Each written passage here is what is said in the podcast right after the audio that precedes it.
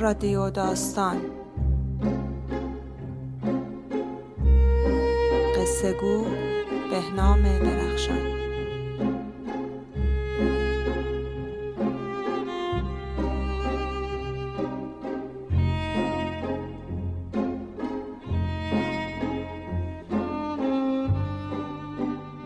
سلام.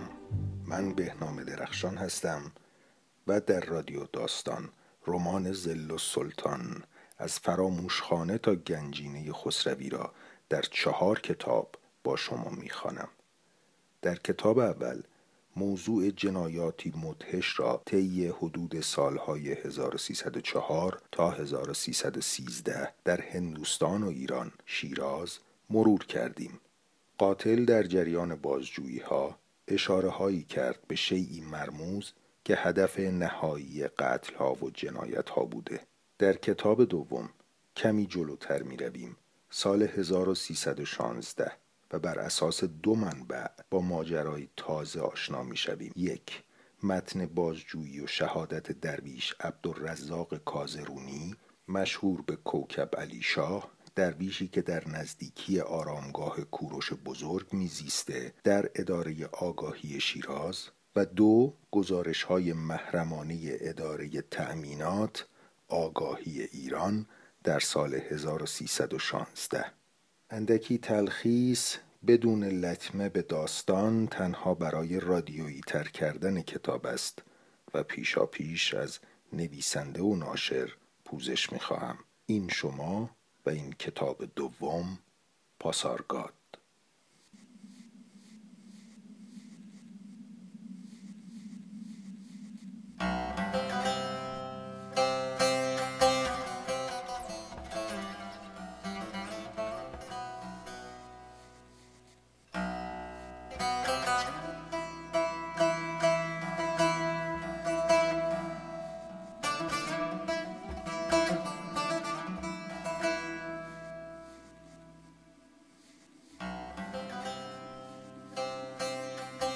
دشت وسیع مرغاب در سکوت همیشگی خود غرق بود و هیچ صدایی از هیچ طرف به گوش نمی رسید مگر از مقبره کوروش کبیر که جغد پیری سالها بود در یکی از گوشه های سقف آن آشیان کرده بود.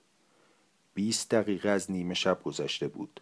تاریکی مدهش و اسرارآمیزی همه چیز را در خود فرو برده بود. آسمان آنقدر تاریک بود که گویی با زمین و دشت چون دریای سیاهی یک پارچه شده است. هوا چنان تاریک بود که در چند انگشت فاصله چشم چشم را نمی‌دید. دو نفر در ظلمت به سوی آرامگاه کوروش نزدیک می شدند. وجودشان حتی بدون اینکه جنبشی بنماید محسوس است. می ترسم نزدیک بروم زیرا ممکن است که ناگهان با یکی از آنها تصادم نمایم. من جای آنها را دیگر تشخیص نمی دهم ولی به یک باره متوجه می شوم که در شش قدمی من ایستادند. به آن طرف خم و جستجوگر می شوم آنقدر که امکان دارد چشمهایم را می گشایم تنها این بار می توانم دو نفر را ببینم که جلوی پله ها ایستادند. پهلوی هم قرار دارند و مثل این است که در رفتن بالا مرددند. به هیچ وجه از مقصود آنها چیزی نمی‌فهمم. معلوم نیست چرا دقیقه هاست که از این نقطه تکان نمی‌خورند در حالی که از ابتدا که در این بیابان صدای پایشان شنیده شده آرام و شمرده و با تصمیم قدم بر می داشتند نزدیک از ترس و وحشت و استراب و هیجان مرا وادارد که ناگهان بر آنها ظاهر شوم. گرچه احتمال می رود خطری مرا تهدید کند ولی من دیگر نمی‌توانم این وضع دشوار و ناراحت کننده را تحمل کنم. پس چرا به این وضع خاتمه نمی دهند؟ چقدر آهسته صحبت می کنند؟ آه من اشتباه کردم. آنها تا کنون صحبت نمی کردند بلکه ساکت و خاموش بودند. در این بیابان خلوت و خاموش که کسی نجوا نمی کند یک معمای دیگر برای من حل شد. این دو نفر که اینجا ایستادند یکی زن و یکی مرد هستند. من حالا صدای صحبت کردن ملایم و شیرین زن را می شنوم داپولین اینجا چقدر تاریک و خفه است من میترسم. کسی جوابی نداد و بار دیگر لحن قشنگ و معصومانه زن شنیده شد. داپولین داپولین چرا حرف نمی‌زنی؟ میگم من میترسم. باز هم کسی جواب نداد. در صورتی که داپولین کسی که مخاطب زن بود آنقدر به او نزدیک ایستاده بود که می‌توان گفت فاصله ای با هم نداشتند. این بار پس از لحظه ای صبر زن که ترس و وحشتش به اعلا رسیده بود از سکوت مصاحب خود دیگر طاقت نیاورد و در حالی که به شدت خود را به او میچسبانید گفت داپولین داپولین عزیز چرا حرف نمی‌زنی؟ چرا انقدر منو میترسونی؟ من از اینجا وحشت دارم اصلا چرا به اینجا اومدیم؟ بیا هرچه زودتر برگردیم. پدر و مادر من از این گم شدن دو روزم چقدر قصه خواهند خورد؟ چقدر نگران خواهند شد؟ باید یه چیزی بگم. باید یه بهونه گیر بیارم و به اونا بگم. خب حالا اول بیا برگردیم. من حس نمی کردم که تو این اخلاق مخصوص و عجیب و داشته باشی. داپولین داپولین عزیز من جواب بده. حرف بزن مگه لالی؟ صدای آمرانه و نافذی که درست نمی توانست به فارسی سخن بگوید گفت اعتراض نکن تو تحت اراده من هستی. من دوست دارم که تو ساکت باشی. ساکت باش. هر چه میگم اطاعت کن. دخترک با صدای ضعیفی گفت تو کی هستی؟ تو اون نیستی که تظاهر می‌کنی. تو تو داپولین؟ مرد خارجی جواب داد داپولین نام مستعار منه. تو هرگز نام واقعی منو نخواهی دونست. تو باید بمیری. مگه نگفتم پرونده بحر فیروزان را برای من بیار؟ چرا اطاعت نکردی؟ بار دیگر سکوت و خاموشی برقرار شد ولی آنقدرها دوام نیاورد. چه زن نهایت کوشش و ایستادگی خود را به کار برد تا توانست چند کلمه ای بگوید ولی خیلی ضعیف و معیوسانه داپولین داپولین اینطور با من رفتار نکن. من تو شکنجه هستم از وحشت دارم میمیرم. مگه چند دقیقه دیگه اینطوری باشم میمیرم. داپولین تو چرا اینطوری می‌کنی؟ چرا اینجا اومدیم؟ صدای او بی نهایت ضعیف و پژمرده شده بود مثل اینکه قوه مرموزی در او تأثیر می‌کرد. وقتی از حرف زدن بازماند بار دیگران صدا گفت اعتراض نکن تو سخن مرا گوش ندادی. تو اون چیزی رو که من می‌خواستم از صندوق اسناد پدرت بر نداشتی برای من نیوردی. تو میگی عاشق من هستی. اما یه خواهش ساده منو برآورده نکردی. تو دختر خوبی نیستی. صحبت نکن. فریاد نزن. تو باید مجازات بشی. تو تحت اراده من هستی. تو تحت اراده من هستی. تو باید ساکت باشی.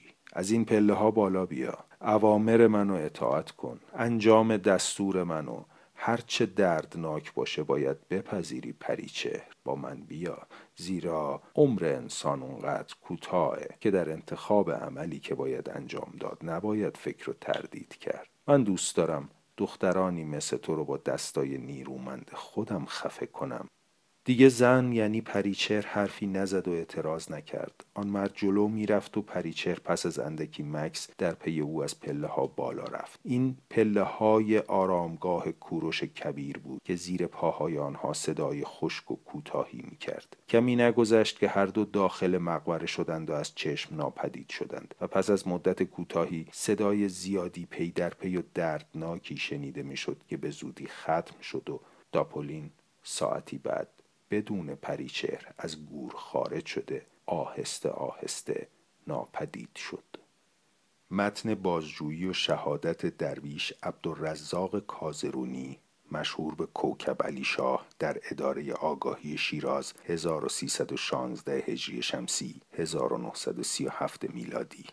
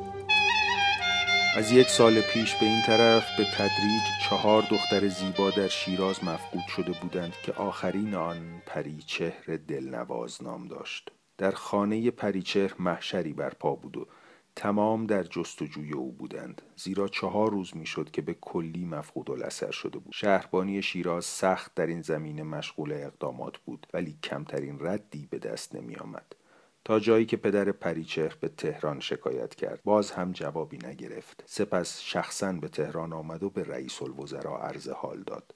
رئیس الوزراء از این پیش آمد سخت متغیر شد.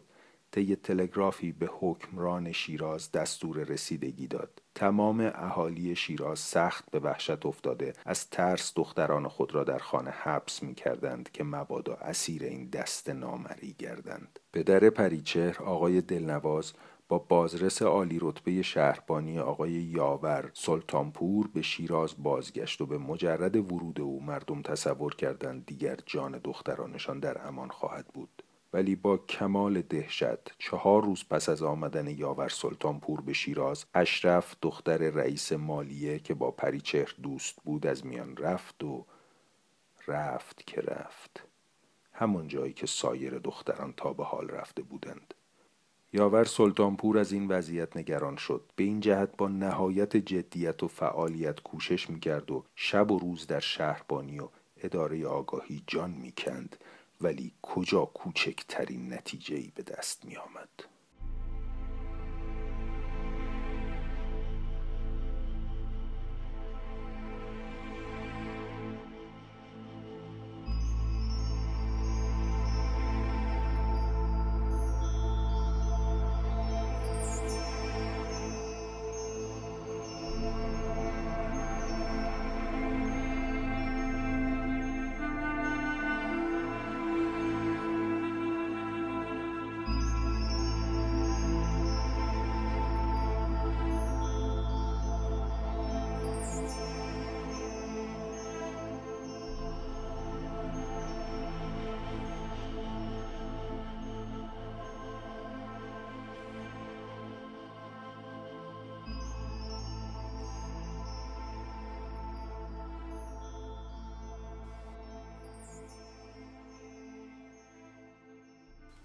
یک ماه گذشت و بیش از همه پدر و مادر پریچهر یافتن یگان دختر عزیزشان را انتظار داشتند. ولی معلوم شد که تمام امیدواری های آنها بیفایده است.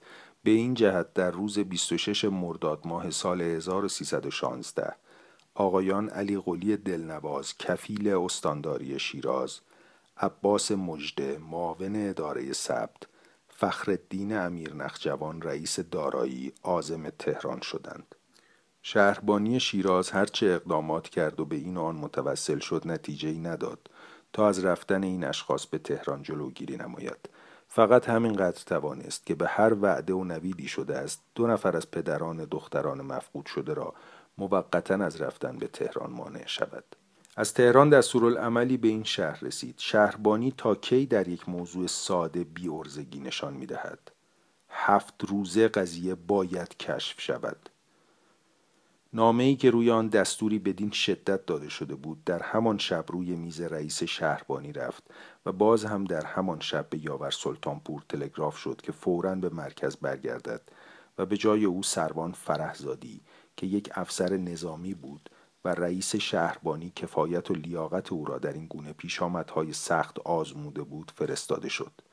فردا صبح این عده با چند کاراگاه دیگر که برای کمک انتخاب شده بودند با اتومبیل شهربانی راه شیراز را در پیش گرفتند تا هفت روزه کسی را که قاتل و یا رباینده دوشیزگان است دستگیر کنند.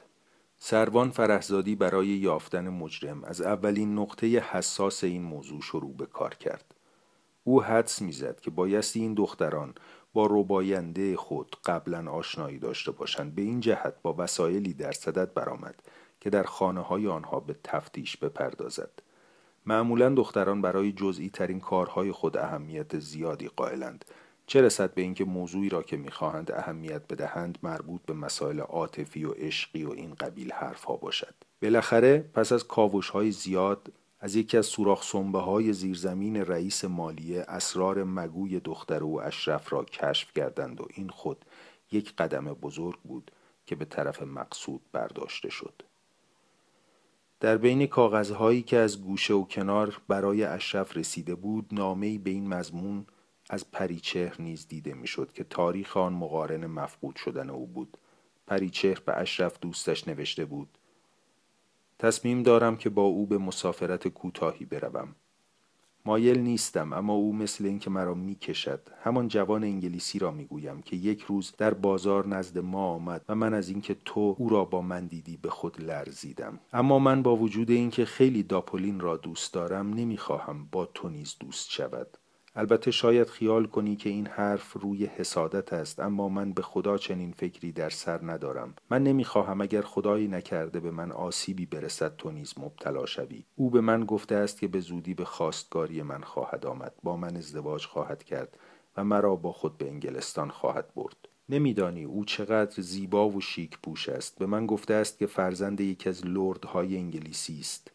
و صاحب چند هزار هکتار زمین و یک قصر اشرافی در اسکاتلند است. اشرف ای کاش می‌شد از دست این عشق عجیب و این جوان مرموز خلاص شوم. اشرف از چشمهای او پرهیز کن اما یک موضوع عجیب. او از من می‌خواهد به استانداری بروم و پرونده کهنه ای را که در استانداری نگهداری می شود از مسئول بایگانی بگیرم و برای او ببرم. من میترسم. من فکر می‌کنم او یک جاسوس است. آخر برای چه باید پرونده بحر فیروزان را از استانداری بگیرم؟ این نامه مفتاح خوبی بود و شهربانی که اگر بخواهد کاری را از پیش ببرد مخصوصا در یک چنین موردی خوب از عهدهش برمیآید دیگر از فردا شروع به توقیف مردم کرد. سفید، سیاه، انگلیسی، فرانسوی، آلمانی و سوئیسی برای او فرق نمی کرد. هر جوان خارجی را که می شناخت به سر وقتش رفت و چند روزی بیچاره را سرگردان و در به در کرد. حتی از افراد مسن و پیر نیز چشم نمی پوشید زیرا هوش سرشار سروان فرستادی می گفت که ممکن است زیر این قیافه همان صورت جوان انگلیسی نهفته باشد. کنسولخانه انگلیس در شیراز برای اینکه هر گونه شبه و ابهامی را از خود دور کند سروان فرهزادی را دعوت کرد تا یک روز در کنسولخانه حاضر شده تمام انگلیسی های وابسته آن اداره را ملاقات نماید. سروان فرهزادی با سایر افراد سویل شهربانی یک روز عصر به کنسول خانه رفتند از خود کنسول گرفته تا ترین کارمندان آنجا را از نظر گذرانید. زیرا او حدس مقرون به یقین می‌زد که در آنجا منظور خود را مییابد. حتی آشپزها و باغبانها و مستخدمین را دیدند اما کسی را که در میان آنها جستجو می کردند نیافتند. معلوم شد حدس آنها اشتباه است. یا آن جوان انگلیسی نیست و یا بیش از آنچه که تصور شود هوشیار و دقیق است. انگلیسی ها حضور یک لردزاده انگلیسی را در شیراز انکار می کردند و می گفتند هیچ سابقه ندارد یک جوان اشرافی انگلیس به شیراز آمده باشد. پس از اتمام کار به اتاق کنسول رفتند و سروان فرستادی گفت که ما تمام افراد اینجا را دیدیم ولی کسی را که می‌خواهیم نیافتیم. آیا ممکن است در خارج شهر کسانی داشته باشید؟ کنسول که آدم قانوندان و مقیدی بود و نمی‌خواست انگلیسی ها متهم به جنایت در ایران شوند و شهرت جنایت پیشگی را به زیان منافع استعماری انگلیسی ها می‌دانست فورا صورت کارمندان کنسول خانه را از کشوی میز خود خارج ساخته با اسامی کسانی که فرهزادی ملاقاتشان کرده بود مقابله کرد معلوم شد که کسی جز یک راننده باقی نمانده است که برای انجام مأموریتی به تهران رفته. فرهزادی از کنسول پرسید که این راننده چگونه آدمی است. کنسول جواب داد که راننده ما جوان معدب و متین است و تحصیلات گوناگون عالی دارد. قیافه او را ممکن است برای بنده تشریح کنید؟ کنسول زنگ زد و فورا مستخدمی را دستور داد تا آلبوم عکس‌های کارمندان کنسول خانه را از کتابخانه بیاورند. وقتی آلبوم را آوردند کنسول آن را ورق زده عکسی را به سروان فرهزادی ارائه نمود و گفت این هم عکس هاوارد ویلکینسون آخرین نفری که ندیده اید و با دیدن عکس او مثل این است که همه را دیده اید و خواهشمندم که برای روشن شدن اذهان عمومی این موضوع را به اطلاع مردم برسانید.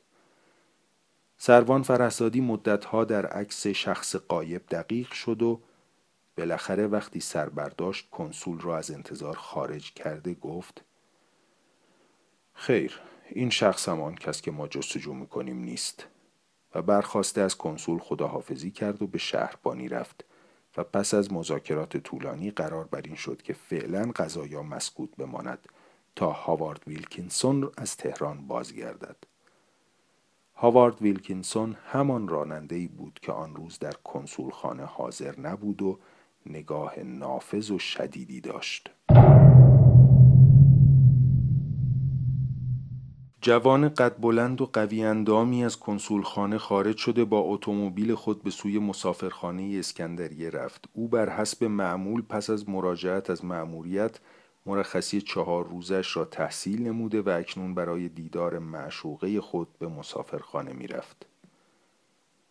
دیشب بدون اینکه کمترین سوء زنی متوجه او شود در تمام مدت دو نفر از کاراگاهان تأمینات او را تعقیب می نمودند و دیدند که او دختری را ابتدا در مسافرخانه اسکندریه پیاده کرده به صاحب مسافرخانه سفارشش را کرد و سپس به کنسول خانه رفت. معمورین پس از اینکه او وارد کنسول خانه شد به خیال اینکه دیگر بیرون نخواهد آمد مدتی در آن حول و حوش کشی کشیدند و بعد به اداره بازگشتند. هاوارد که از پنجره اتومبیل تأمینات را زیر نظر داشت تبسم کرد و از در پشت کنسولگری بیرون آمد. چند دقیقه بعد با دختر سفید روی زیبایی که لباس شیکی به تن داشت دست در دست انداخته آزادانه بدون اینکه تشویشی از موقعیت و محل و اشخاص داشته باشند به طرف اتومبیل سواری می‌رفتند. پس از اینکه قدری در شهر گردش کرد و از مغازه مقداری نان سفید و کالباس و خیارشور و چند بطری نوشابه و لیمونات خریدند از شهر خارج شده جاده طولانی را در پیش گرفتند. به فاصله چند دقیقه اتومبیل سری و سیر و مجهز شهربانی که در آن سروان فرهزادی و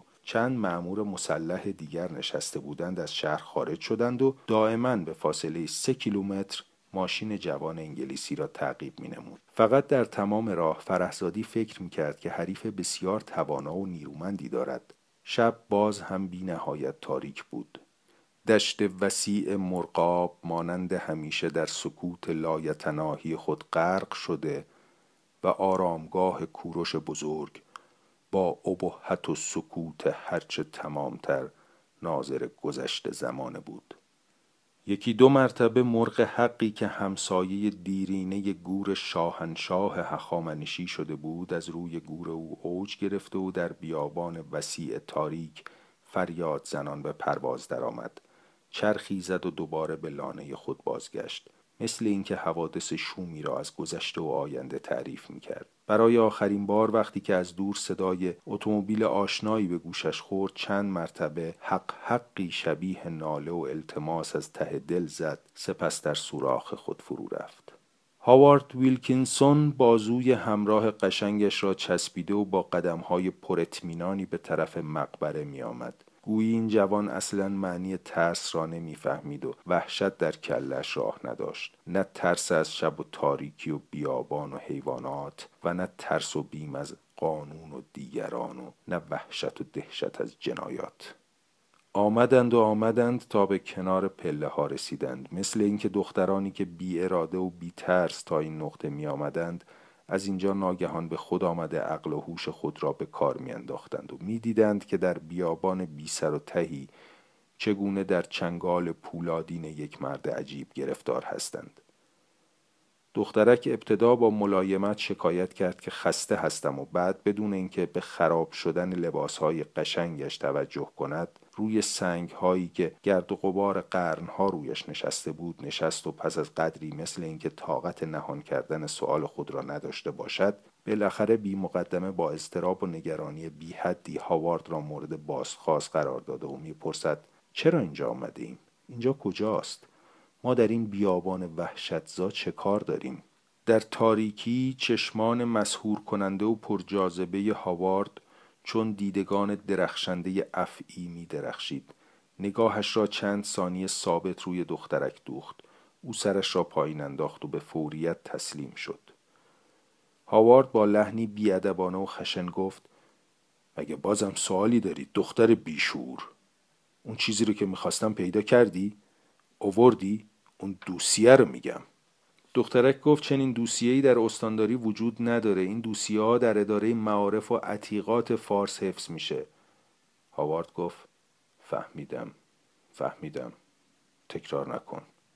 آن وقت هاوارد دست او را گرفته از پلکان بالا برد. مثل کودکی رام و مطیع شد و لحظه بعد هر دو داخل مقبره شدند و از چشم ناپدید گشتند. صدای زجه و ناله های دردناک طولی نکشید که خاموش شد.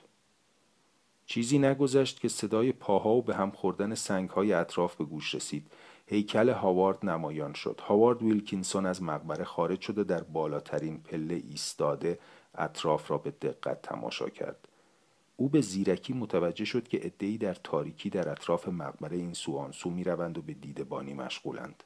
اینها سروان فرهزادی و عدهای از معمورین بودند که از لحظاتی پیش آرامگاه کوروش را زیر نظر داشتند. در حقیقت فرهزادی آن شب به اتفاق شش معمور سوار بر اتومبیل نو و قوی شهربانی در تعقیب مرد انگلیسی به حدود آرامگاه کوروش رفته آن را تحت نظر قرار داده بود. چشمهای مغناطیسی او در تاریکی به خوبی همه جا را تشخیص می‌داد. هاوارد به فاصله چند ثانیه فورا موقعیت خطرناک خود را کاملا دریافته و در صدد چاره برآمد. ناگهان با چند خیز بلند خود را از پله ها پایین انداخته به سرعت برق در تاریکی ناپدید گشت. بیدرنگ صدای شلیک از هر طرف برخاست و چند چراغ کوچک نورافکنهای خود را در مسیر او به دنبالش متوجه کردند. هاوارد فهمید که فرار برایش امکان ندارد.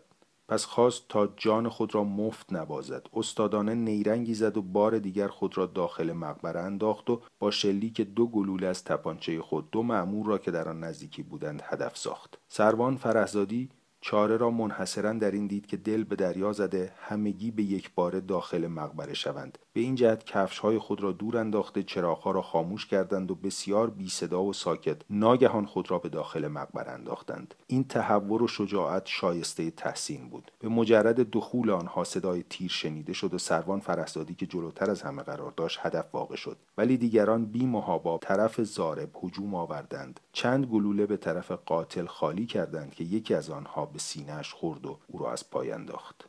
به فوریت با ماشین ها به طرف شهر بازگشتند. سروان فرهزادی حالش سخت وخیم بود و پیش از اینکه چند فرسخی پیموده شود درگذشت. در حالی که نزد سایرین از دست خود شکایت می‌کرد که چرا به موقع نرسیده است تا جان دختر معصومی را نجات دهد. لحظاتی بعد که داخل مقبره را بررسی می‌کردند شانزده جسد یافتند که بوی عفونت زیادی می‌داد. بیشتر این جسدها را حیوانات سالم نگذاشته بودند و در میان آنها نعش پریچهر و اشرف که مدت زیادی از مردنشان نمیگذشت بهتر شناخته می شدند. همگی این دختران را هاوارد ویلکینسون میان فشار بازوان چون منجنیق خود فشرده در چند ثانیه استخوانهای سینه و پشتشان را خرد کرده و کشته بود. هاوارد داپولین با نام مستعار هاوارد ویلکینسون که در کنسولخانه او را به این نام می شناختند طی دو سال اقامت خود در شیراز شانزده دختر جوان را به قتل رسانده بود و جنازه آنان را در مقبره کوروش افکنده بود. در بازجویی این جوان به ظاهر دیوانه انگلیسی که نوعی جنون آرز او شده بود فلسفه بی اساسی را علت جنایات خود عنوان کرد که از این قرار بود. عمر لذات آنقدر کوتاه است که در انتخاب آنها نباید تردید و فکر کرد و به این جهت وقتی وارد ایران شده بود و هنوز یک سالی بیش از آن نمیگذشت فلسفه ای را که از یک روحانی هندی آموخته بود بیدرنگ به کار بست و ناگهان تصمیم گرفت که دختران را فریب داده و با فشار دستان خود خفه کند. برای انجام این مقصد تمریناتی که در هندوستان در زمینه هیپنوتیزم و مانیتیزم نموده بود را به کار بست. چشمهای نافذ و اثر بخشش هر مانعی را از سر راهش بر می داشت و علاوه بر اینها زیبایی او بهترین وسیله اولیه برای اقفال دوشیزگان ایرانی بود. داپولین در دادگاه گفت اگر مرا آزاد میگذاشتند و نمی گرفتند می‌خواستم که هزار دختر ایرانی را به این طرز خفه کنم. نمی‌دانید که این کار برای من چه لذتی داشت.